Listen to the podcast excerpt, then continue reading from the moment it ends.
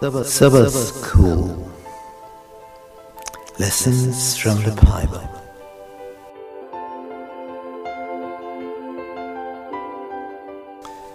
Welcome to our Bible studies about the message of Hebrews.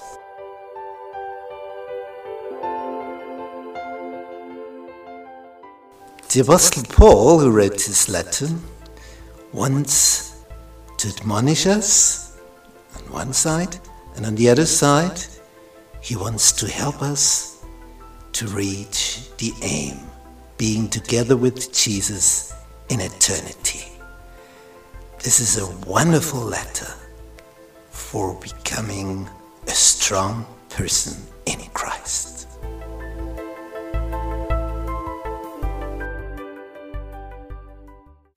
Tuesday. He's the radiance of the glory of God, as we can read here in verse 3 of chapter 1 of Hebrews, who, being the brightness of his glory and the express image of his person, being the brightness of his glory, being the express image of his person. Jesus could say to his apostles, Whoever sees me sees the Father. Oh, how can that be? It's the same character. He's the same character as his Father. Being the brightness of his glory. Um, when the Israelites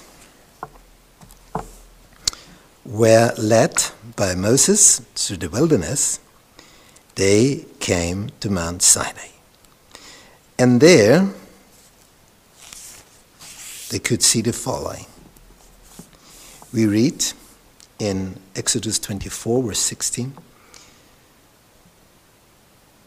And we read from verse 15. And Moses went up into the mount, and a cloud covered the mount. And the glory of the Lord abode upon Mount Sinai, and the cloud covered it six days. The glory of the Lord was on Mount Sinai. And Moses went up there. And he stayed there for 40 days. And when he came down again, there was such a brightness on his face that the people down there, when they saw him, said, oh, We can look at you. This glory, this brightness. Uh, put something on your face. We, we, we, can't, we cannot look at you. Now, when even Moses got such a brightness, yeah, what about Jesus? Being together with the Father on his throne.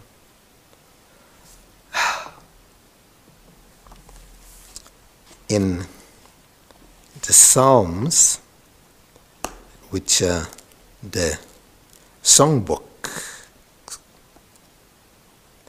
we read in one of these Psalms the following. And there in Psalm 4, verse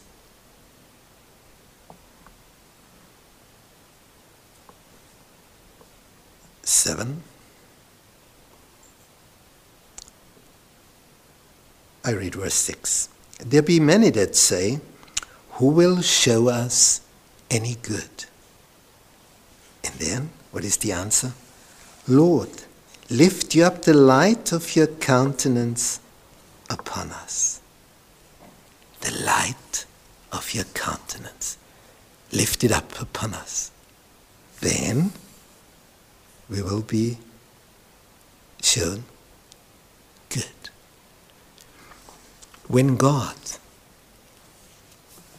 is willing to, to let His light shine upon you, you will be blessed. But therefore, it's important that you will come to this light. If you do not care about it, how can you get the blessing. So his light is something which is the fulfilling of all your desire. And if you trust in him, you will experience that this blessing is real and will come true. But the first step is always trusting His word. And if you look around and you will say, yeah, but, but maybe I'm the only one. Yeah, then you are the only one who is blessed. And all the others are cursed. Do you want to be blessed? Or do you want to go with the mess? with the many people around there.